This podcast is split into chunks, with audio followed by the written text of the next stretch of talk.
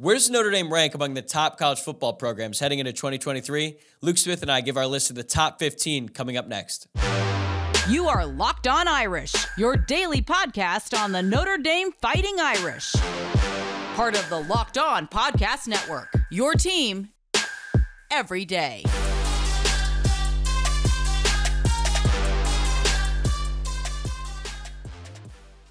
What's going on, and welcome to Locked On Irish. It is Thursday, April 6th, and thank you for making this your first listen of the day. As always, you can find us on YouTube and wherever you get your podcasts. And if you are watching along on YouTube, please like the video below and subscribe. And if you're listening to the pod, please hit that subscribe button as well. And hey, a 5-star rating wouldn't hurt either.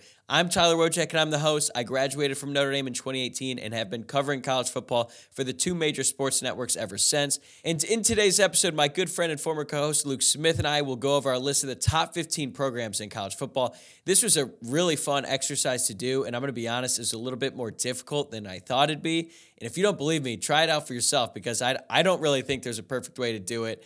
Maybe you'll find one, but it's a lot more subjective than you might expect. So we both had different sets of criteria. We went over our top 15. We agreed on some. We disagreed on others. And it was a really fun conversation that I hope you guys will enjoy. So let's bring them in.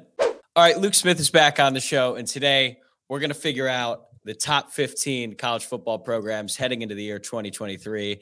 And right off the bat, I got to say, some of the criteria that we have discussed here, it might get violated.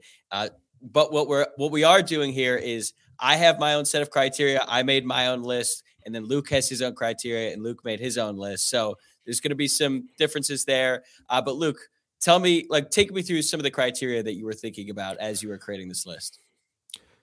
It's a loose interpretation of things. And as you alluded to, I have no doubt that to some extent, I'm probably going to violate some of my own rules.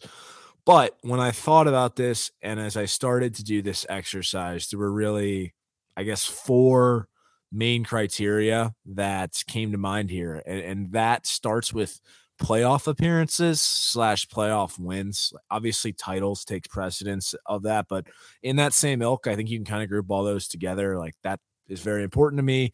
You made the college football playoff. That's a significant accomplishment, and I think you should be rewarded. I'm framing all of this in the college football playoff era, with obviously an emphasis on most recently. And that kind of leads me to my next point is, are you on an upswing right now? Because I think that that's important. And hand in hand with that is just, what's my perception of this program? Like, how do I feel about them? Where do I think things are going? Obviously, that's about as subjective as you can get, because everybody's perception is going to be different about every program that's not named Alabama, Georgia, and probably Ohio State, but maybe even Ohio State. So that's kind of where I'm coming from. To sum that up is, I would say that playoff, what's your playoff resume and what's my perception? Are you on an upswing? So we're mostly the same. The only difference is you're prioritizing college football playoff appearances a little bit more than I am. So for me, I'm looking at who's your head coach. This is not in any particular order, by the way. Who's your head coach? What's the talent like on your current roster? And then this one is a little bit vague. Recent history / consistency. Recent history, same thing, though, as you. College football playoff era, not looking at really anything before that. And then at the end, I'm also considering future. How have you been recruiting as of late? What does the future look like? Is the program stable? All of those things take into account here. And something else I kind of look at is I'm looking at these teams in like a tiers model. So for the top five, I think I'm going to be a little bit more focused on, can you or have you won a national championship in recent, past 5 years, let's say, and then looking forward, could I see you winning a national championship in the next 2 to 3 years? So we're looking at the very short future here, but that's what I'm looking at. So you lead us off here. Give me your number one program in college football. I like that point that you made about, have you won a title? Or can I see you winning a title? Like, if I close my eyes, can that happen? Because that I think kind of aligns here. Number one, I have Georgia. I think that some people might make the case for Alabama, but it's just really hard when you've won back-to-back titles and you look poised to potentially win a third, even if you don't know who your quarterback is. So I have Georgia at number one. Okay, so I actually have Alabama at one, and I was going to put Georgia there originally, but I just can't get over the fact that they have the best coach in the history of college football still. And even though they had a relatively down year this past year, they signed the greatest recruiting class of all time. Like they had heard that one before. Yeah. They had 9 5 stars in this class. So I think that they're going to be back, and they're going to be back right away. It could be this season. It could be the year after. But I do understand the Georgia point. I guess another part in this for me was, even though they did win back-to-back national championships, I actually think Alabama was the better team in 2021. And I know that they lost the national championship, but they did kind of beat their ass in the in the SEC championship.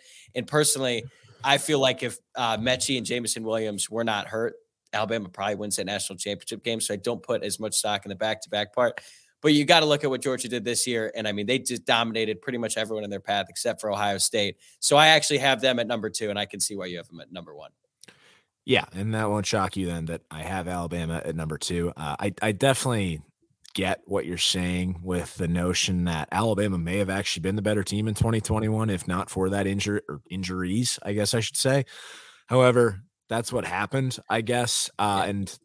Initially, I wasn't sure if I wanted to weigh head-to-head, because as we'll get into this, I think you'll see that I don't really put an emphasis on head-to-head, just because, and that's probably not fair, which is also probably, it's not how I think of things well in season. I know I've made that case before, to go back to 2018 when everybody was saying Michigan should have been ranked ahead of Notre Dame for absolutely no reason after Notre Dame pretty much smoked them in week 1. But for the sake of this exercise, that wasn't really how I thought of things.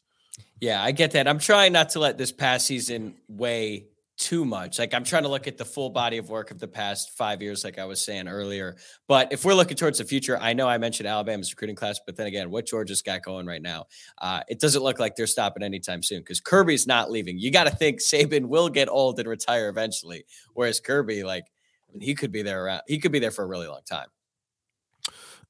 Right. And if I'm recalling correctly, Saban has long said before Kirby got there that if there were to be a program that could replicate what he had done at Alabama, it would be Georgia if they got the right guy. Looks like that might happen. Yeah. All right. Who do you got at number 3? Because I think this is where it gets a little bit more interesting. So I have Ohio State at number 3, and I could see why some people might object to that given what happened against Michigan the last 2 years. But when you just look at the accumulation of talent that they have on their roster, it's really hard not to put them there. Obviously, they need to figure some things out on the defensive side of the ball, but let's also be frank, they're a made field goal away from winning the national championship game this year. So there is that as well. And that's something that's in the back of my mind. I know that Ohio State fans might not even agree with this, because I'm sure half of them, not that they're all that logical, want Ryan Day run out of town right now, but I have to go with Ohio State number 3.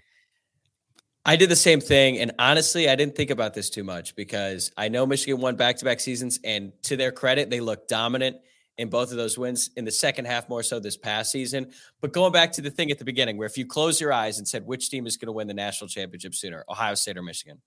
I think you're saying Ohio State. And especially considering what Michigan has done recruiting as of late. And again, I know that what happens on the field on Saturdays means more, but coming off back-to-back college football playoff appearances, Michigan didn't sign a top 120 player in this last class in 2023. They've got some momentum in 2024, but you simply need to stockpile talent in order to win a national championship, and that's why I'm giving Ohio State the edge. Although, if they get beat again by Michigan this year, then I have to put Michigan above them. Agreed. And like you said, it also matters when you lose to the arguably worst playoff participant ever in TCU, like Michigan did this past year. So next, yeah. I think I'm going to surprise some people with number 4. And frankly, I surprised myself, but given those criteria that I listed out there in terms of titles, and I don't think I would probably have this school here if not for one significant staff addition this past offseason. I have Clemson at number 4, actually. And I know that a lot of people would say that they've been on a downswing, and I think that's fair, despite the fact that they've won double-digit games each of their past 2 down years, so to speak. They have 2 national titles in the college football playoff era. As I alluded to, I don't think I would have them here if Dabo Sweeney hadn't decided, you know what, I'm going to go outside of the family again, and I'm going to go get Garrett Riley from TCU. That's exactly what he did, and I'm honestly very unhappy that he did that because, as we know, the Irish had to go to Death Valley this year and see a Cade Klubnik offense that's directed by Garrett Riley. That'll be a challenge. But for those, you know, the titles that they've won, and honestly, I think the impact that Garrett Riley will have on that offense, I have Clemson at number 4. I'm a little bit surprised. I thought you'd have Michigan there. I've got Michigan at 4. I already kind of went over it. Like, they have an argument at 3, but I do understand that Clemson pick. So is this more so a kind of a bet on the future with Garrett Riley? And you also, not only do they have Cade Klubnik, they also got Christopher Vizina, who we know that Notre Dame wanted a lot too. So they're pretty much set at the quarterback position. And we saw what can happen when Clemson has a really good quarterback. I mean, they won 2 national championships. They went to 4, and it was in large part because they had Deshaun Watson and Trevor Lawrence, but they also had maybe one of the greatest defensive lines in college football history. So it's not all the quarterback position, even though Clemson's pretty set there for a while. True. And I know their recruiting hasn't been probably to the level that it was the last couple years, but I also think that when you look at the ACC, I know Florida State kind of on the upswing. We'll see how they are this year. I just think they have the easiest path to access to a title of these teams that are in this realm just because of how bad the ACC's been the last 5-6 years. Now they could, who knows? They could leave the ACC soon too. Who knows what'll happen there, but assuming that they're still within the ACC, I think that given the weight that I've put on titles and just, I can see you winning a national title, the accessibility that they have there also plays a role. Yeah. And for as much as Dabo Swinney annoys me, I'm actually starting to come around to him a little bit more because I think, I mean, his view of college football is a little bit, or it's way more old school than mine, but I think there are some things that he values that I find myself agreeing with him on a lot as well. So I don't necessarily think that's controversial, but I think my number 5 is, and there's going to be a lot of Notre Dame fans listening that don't agree with this. I'm putting LSU at 5, and I get it.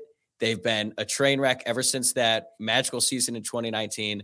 But when you look at the programs in winning a national championship, they have everything you need to win a national championship. Maybe not this upcoming season. Like, I don't think they're going to win it all this year, but the program, the recruiting hotbed that they're in, the amount of talent, like they recruited, say what you want about Brian Kelly as a recruiter. They had the number 6 overall class this past year. And I don't think Brian Kelly has to do a whole lot just because of where they're at. And if Ed Orgeron and Les Miles can win a national championship at LSU, Brian Kelly can win a championship at LSU. So I actually have them at 5. Once again, prioritizing, if this team were to win a national championship in the next 3 years, would you be shocked? And I don't think I would be, or anyone should be if LSU did. You said one thing that was wrong there. They were only a train wreck last year in terms of special teams against Florida State. They actually, I think, exceeded expectations last year by making it to the SEC. Oh, yeah. Sorry. I meant before Kelly. Yep. Yeah. For what it's worth, I also have them at 5. And it's for many of the reasons that you just said. Listen, there are a lot of built-in advantages to being in Baton Rouge. There's a reason ultimately why Brian Kelly left Notre Dame for them. And that reason is he thought it would be easier to win a title there. I think he's probably right. That's not to say that Notre Dame can't win a national title, but is it easier to LSU? Probably. And it's that exact same exercise we keep talking about. You close your eyes. Can you see them winning a national title in the next 3 years? You can. So for that reason, I also have them at number 5, as well as the fact that, like you said, they have a national title to their name in this college football playoff era. They do. And with arguably the worst coach to ever win it. Like, they had a bunch of things, but they're able to get so much talent in there year after year. And they're always going to be in the mix. They beat Alabama in Kelly's first year. So I think you got to include them, even if you don't want to as a Notre Dame fan. So at my 6th, though, I got Clemson. I actually felt this was kind of low.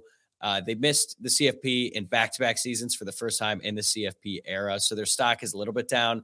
And I'm with you. Had they not hired Garrett Riley, they might have even been lower. And if you're saying, well, how could you put Notre Dame behind Clemson? They just smacked him last year. That's true. But they're a model of consistency. And the fact that we're calling them down years when they went 10-3 in 2021 and then 11-3 this past season, I think that tells you where the program is at. Like, they're just operating at a different standard, and you can't fault them too much just because they had 5 losses in the span of 2 years. Like, that's not that bad. So, plus they've got a top 5 coach. So I'm putting Clemson at number 6. What about you? Yeah, and that's why I had them up there, because they've actually played the second most college football playoff games of anybody behind Alabama. This was hard. I ended up going Michigan at 6. I could have talked myself into putting Notre Dame ahead of them, but I think that given the back-to-back playoff appearances, that would have just been too hard to justify.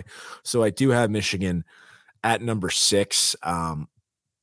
This is where I maybe contradict myself a little bit because I think I feel more positive about Notre Dame's future than I do Michigan's. And part of that is just because Jim Harbaugh continues to flirt with the NFL every year. I know he said he's done with that. I'll believe that when I see that.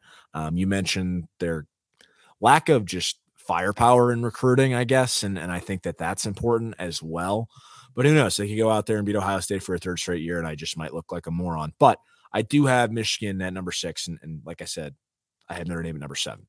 Yeah, what Michigan lacks in high school recruiting, they have sort of made up for in the transfer portal, which honestly infuriates me as a Notre Dame fan because I look at Michigan like, how are they so effective in the transfer portal? Because if academics is getting in the way at Notre Dame, like you would think that it would get in the way a little bit at Michigan. Now, Notre Dame was able to get Sam Hartman, so it's not like they're inactive in the transfer portal.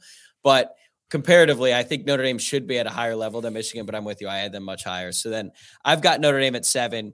What to you puts Notre Dame at 7 above teams like Oklahoma, USC, or like why at 7 for Notre Dame? I think it's the 2 playoff appearances mainly in terms of why they're ahead of USC, why they're ahead of Oklahoma.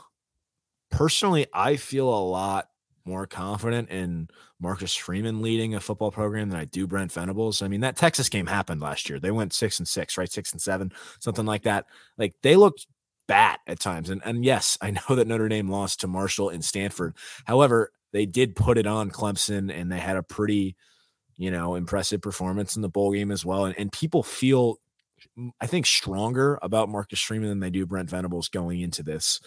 So for that reason, I ultimately put Notre Dame at number 7 there. I also had this pulled up. I think if you look at it, Notre Dame has something like, let's see, I think since 2015, they have the 6th most wins of anybody in college football. Oklahoma's actually 5th.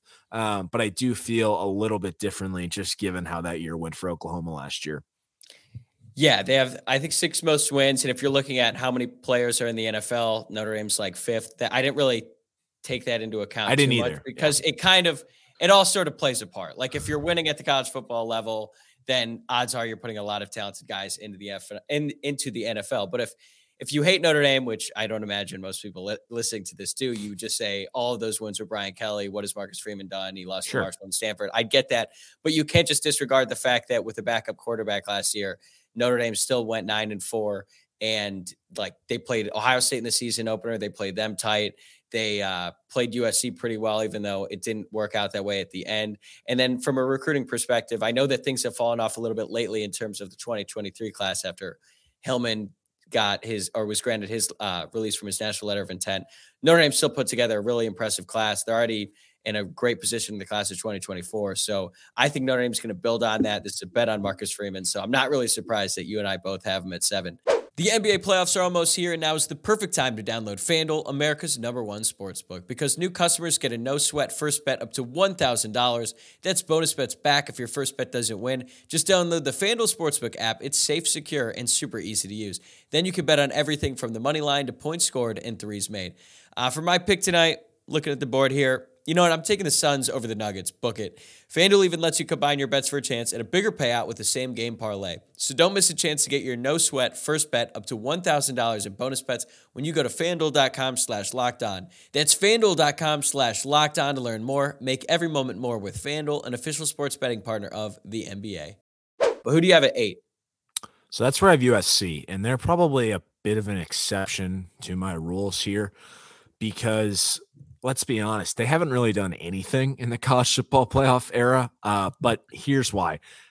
They're poised to win a national title because of that guy they have playing quarterback back there. And as much as I don't like him, he's the best player in college football, I think, by a wide margin heading into this year, right? Is there any doubt about that? No, and if we do the same test that we applied earlier, like close your eyes, if this team won the national championship in the next 3 years, I would say yeah, I mean, and they frankly, still got to figure it out on defense, but it could happen. And that's the only reason why they're not higher is because I don't know that they have it as figured out across the board otherwise. But that guy is such a weapon and such a threat. I'm not even going to say his name, but we know who I'm talking about.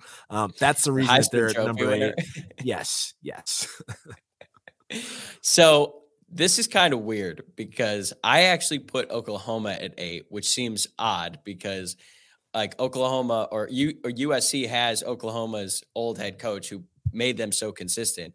But they were really bad last year, but prior to that, they were almost undoubtedly a top 5 program in college football. And I don't want to penalize them too much for last season because it's easy to forget what happened after Lincoln left. Like he just took so much of what made them so good. Now they still have plenty of talent on the roster and there's no excuse for getting absolutely housed by their rival Texas, but I think pretty highly of Brent Venables. And he was also like this past recruiting class for them was really impressive. I think it finished 4th. Yeah, it was the 4th in the class of 2023. He's extremely aggressive in the transfer portal. So I'm putting a lot of stock into what Oklahoma does this year. Like if they can't, win 10 games this season with Dylan Gabriel at quarterback and then a lot of great transfers coming in, then I'll start to knock them down. I'll start to doubt Brent Venables, but I don't think that's the case. I think they're going to be a really good team this year, and that's why I have them there at number 8. That's fair, and that's why I have them at number 9. Actually, I guess for the inverse reasons, and this is where I explained how USC and Oklahoma, their, I guess, placements are somewhat exceptions to the rule, but I do have to have Oklahoma in the top 10 because of the fact that they've been to 4 college football playoffs. That's significant enough. I know that the guy that got them there is in Southern California now, but I think you do have to recognize the achievement of making it to the college football playoff 4 times. Right. And I think one last point on Oklahoma, having Brent Venables, I think better positions themselves once they go to the SEC because you need a really good defense. And Brent Venables can certainly do that. All right. So at 9 for me, I've got Utah. And if we're doing the can you win a national championship thing, I don't think Utah could ever. Like, I don't ever see Utah winning a national championship, but they have been so consistent, and I think so highly of Kyle Whittingham. I have to put him there. So I think they're probably one of the most consistent teams in college football, and then once USC and UCLA leave the Pac-12, they could win the Pac-12 every single year and have a great position in the college football playoff. They've won 3 straight 10-win seasons, if you don't include the COVID year because they didn't even play 10 games that season. But I think really highly of Utah as a program, so I've actually got them at 9. Okay, that's funny because I have Oregon at 10 for pretty much the exact same reasons that you mentioned. I could easily see them becoming that dominant force in the Pac-12 once USC and UCLA leave. They've also – this is where I think my college football playoff thing gets a little bit iffy because, yeah, they've actually – they're one of 7 teams, which is a ridiculous number, but only one of 7 teams to have a win in the college football playoff. It was almost a decade ago. That's the problem. So I don't even know how translatable that is. I mean, the head coach of that team was what would be future, but now former Bears offensive coordinator, Mark Helfrich. So that's how long ago we're talking. And that's Marcus Mariota. So I don't know how translatable that is, but I was impressed with Dan Lanning in year 1 too. And I think that they're going to be pretty good this coming year and in the future, and will be poised to really dominate the West Coast. So that's why I have them at 10. Yeah, I get that. I've got USC at 10, but I also have Oregon at 11, so we can move there. But one last point on USC, the reason why I have them there is this is all on Lincoln Riley. They've been such a disaster in recent years, but as long as Lincoln Riley is going to be the coach at USC, they're going to be in contention every single year. Are they going to be able to win the national championship? I don't know. We saw what he did at Oklahoma, making it to the college football playoff and then getting boat raced almost every single time, except I thought the Kyler Murray year, they put up a good fight. But they're going to be in it. So I've got them at 10. And then I've got Oregon at 11. One thing you didn't even mention about Oregon that I think plays a huge factor in the future is when it comes to NIL, there's few teams doing it like them. So their recruiting is only going to get better and better as the years go on. Yeah, that's another really good point. And in that same ballpark, I have Utah at 11 because I guess I could see them dominating the Pac-12. Like I said about Oregon. The differences, and I think it's like what you said, I can't see them winning a national championship, but I do think they have the ability to win and dominate the Pac-12. I mean, they've done it the last few years. They beat USC twice last year, so I don't see why that can't continue. So I feel like when I was doing this list, when I got to 12, I started to look at it a little bit differently, because the top five, I was thinking national champions, like, could this team win it? And then once you got to like 6 through 11 is mostly teams, with the exception of Clemson, teams who have not won a national championship anytime recently, haven't even come all that close to it, but every single year they're going to be in the mix and they have plenty of proof. Now, once you get to 12, I think we're sort of moving on to a different tier. Teams who are quality, but haven't really, impacted the college football playoff yet. They haven't really been in the national championship mix at all. So I've got Penn State at 12. Who do you have at 12? I think I would also frame 12 to 15 as, like, if this was something we were to do year over year, I think this is probably where you would see the most rotation. Like, this could, there's probably 8 or 9 schools, maybe even more, that have a case to be in there. At 12, I had TCU, and the only reason is because they were in the national championship game this past year, and I think you have to give them some credit for that, while also acknowledging that the end of the Gary Patterson era was pretty bad. And so who knows if Sonny Dykes just caught lightning in a bottle last year with the transfer portal. And frankly, that team had kind of some big time 2012 Notre Dame vibes, just kind of escaping by the skin of their teeth and then getting smoked in the title game by an SEC school. But because they're one of 7 schools that is one of the college football playoff, they made it the title game. That's why I have them at 12. I get that. And the fact that they beat Michigan, even though it was a really weird game, I mean, they had 2 pick sixes in that one. That's got to count for something, because as bad as they looked in the national championship, and I know that they're going to get made fun of for it for a really long time, and probably rightfully so. Like, I get that. The fact that they won that semifinal game going up against Michigan, the Big Ten champion, I get why you have them at 12. I mentioned I had Penn State.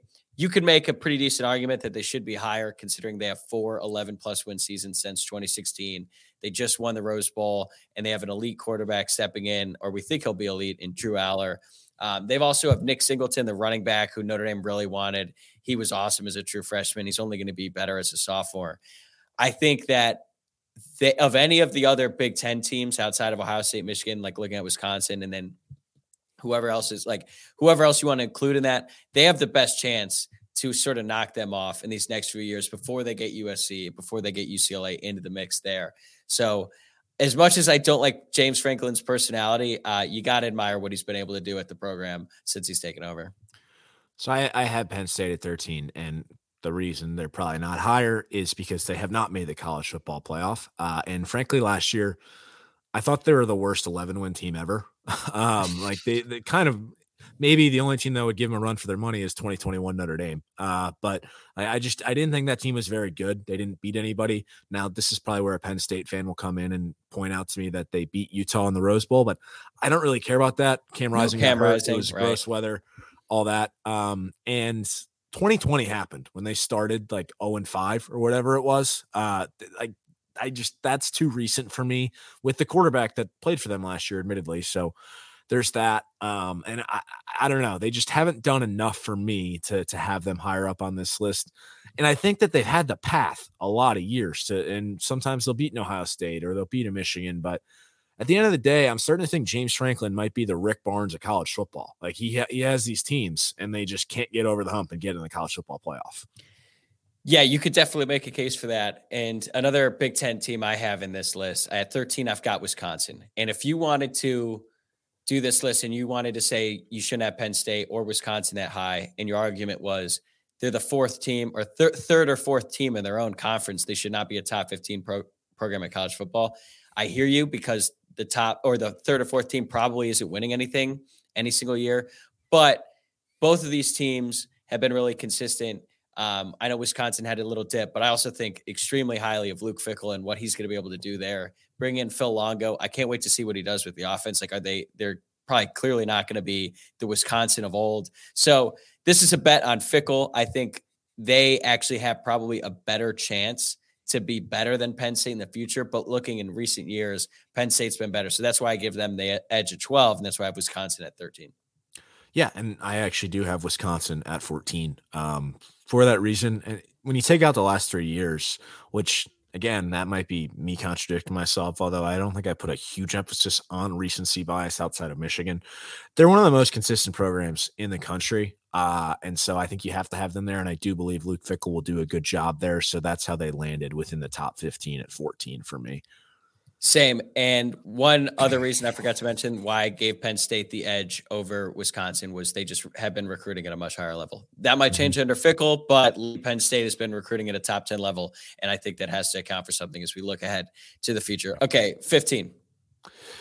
Yeah. So this is tough. And honestly, after you give yours, we probably need to have a conversation about what it actually means to be viewed in the top 15, because like 10 to 15, I think you could make an argument. I mean, you can make an argument for a lot of this, but 10 to 15, it's almost like, really? That team's a top 15 program in college football? And I think it ignores the fact that you've had some kind of group of five schools like UCF and Cincinnati even have some really nice runs lately. But I landed on Washington at 15. I think if you look at what Chris Peterson did there, and I know that's a way back, but he did make it to a college football playoff, which it's very important in my eyes. They were really good last year. I think I like what Kalen DeBoer has working there, and they'll have Michael Penix back this year. I think they're on an upswing. And they also, like those two other Pac-12 schools we mentioned in Oregon and Utah, who says they can't be the one to just get a stranglehold on the Pac-12 once USC and UCLA leave. So I ultimately landed with Washington there. I kind of went back and forth, like, does Cincinnati deserve something because of recency? You could even make a case for like a Michigan State, but ultimately I had Washington there. Okay, that's interesting. So I'm going to group 14 and 15 together because it's the what have you done for me lately group. And I have I have Tennessee at 14, and then I have TCU at 15. The reason I put TCU at 15, even though like they're in it because they just made the national championship, I think we just like with TCU, it's not like USC where even though USC just had this one great year, I'm very confident in them in the future. I'm fairly confident that TCU will be pretty solid over these next few years, but I got to see a little bit more before I'm ready to make that bet. Tennessee is sort of in the same boat. They had a really good year this past season. I actually think they're going to be really good this upcoming season, and they've been recruiting well under Josh Heupel. What Heupel's able to do with Joe Milton at quarterback is going to be really interesting. And that might alter my expectations for the future because he's basically taking two quarterbacks that were, you know, average at best at their previous destinations. Hendon Hooker was pretty good at Virginia Tech. Joe Milton was not very good at Michigan. He turned Hendon Hooker into a Heisman contender. And what he does with Joe Milton is going to be really interesting. He looked awesome in the Orange Bowl. So if he has a great year, that could propel Tennessee way up. But again, still a little bit uncertain about both those schools. So that's why I have them at 14 and 15 respectively. Yeah, and it's funny because I think if you thought about this a year ago, Tennessee wouldn't even be a part of like the conversation. But I think that that's a very fair point. And given Heupel's track record at UCF and now Tennessee, it's hard to see them falling off. So I totally get why you would have them included here. Who are some other teams? You mentioned Michigan State, Washington. Who else was sort of in that mix for you? Yeah, that's where it got kind of tricky, and that's why I felt like I had to put Washington in. Is because I didn't want to go with like a Boise State, or even though they're probably up there in terms of wins since 2015, when you think of prominence and they've played on some big stages, like I just kind of had to give the nod to Washington. I think if you look at it, the only two schools to have made the college football playoff that didn't make this list for me are Michigan State and Florida State. And if Florida State has another good year this year, then they would probably be on this list a year from now. But I just need to see a little bit more there, and let's make sure that they're not just this year's Iowa State, basically from a couple years ago, where they have a really good year, then they're not that good the year after with the quarterback coming back. But it just got like I felt like I was reaching a bit as we got towards 14 and 15. I was looking at it from the perspective of does this program with Florida State? I mean, they've got everything you think you would need to be a competitive program year in and year out. But I just besides money. Yeah, well, that's true. I just couldn't forget how bad they've been. And I think that they will be really good this season. I know a lot of teams are really high on them, or a lot of people are really high on them. I think they're actually 4th or 5th. They're really high in the betting odds to win the national championship this coming year. I'm not that high on them. But I think another thing that I had to take into account here was their recruiting base. Like, it's pretty crazy that we don't have a single Florida school in here. We don't have a single Texas school in here, which is where – No, we do. TCU. Oh, TCU. Right. But they're at the very bottom. So You're looking at this, and the fact that there's no Florida school when Florida consistently has some of the best high school football year in and year out. You look at the NFL, there's Florida guys all over the place. And to not have them in there – I just haven't seen enough from Florida. Florida State's close. They could definitely put themselves in there this year. I mean, they finished last year, I think 11th or 10th in the CFP poll, the final one. So they've got some momentum, but I'm going to need to see a little bit more before I catapult them into these rankings. Exactly. That was pretty much my thought process verbatim. All right.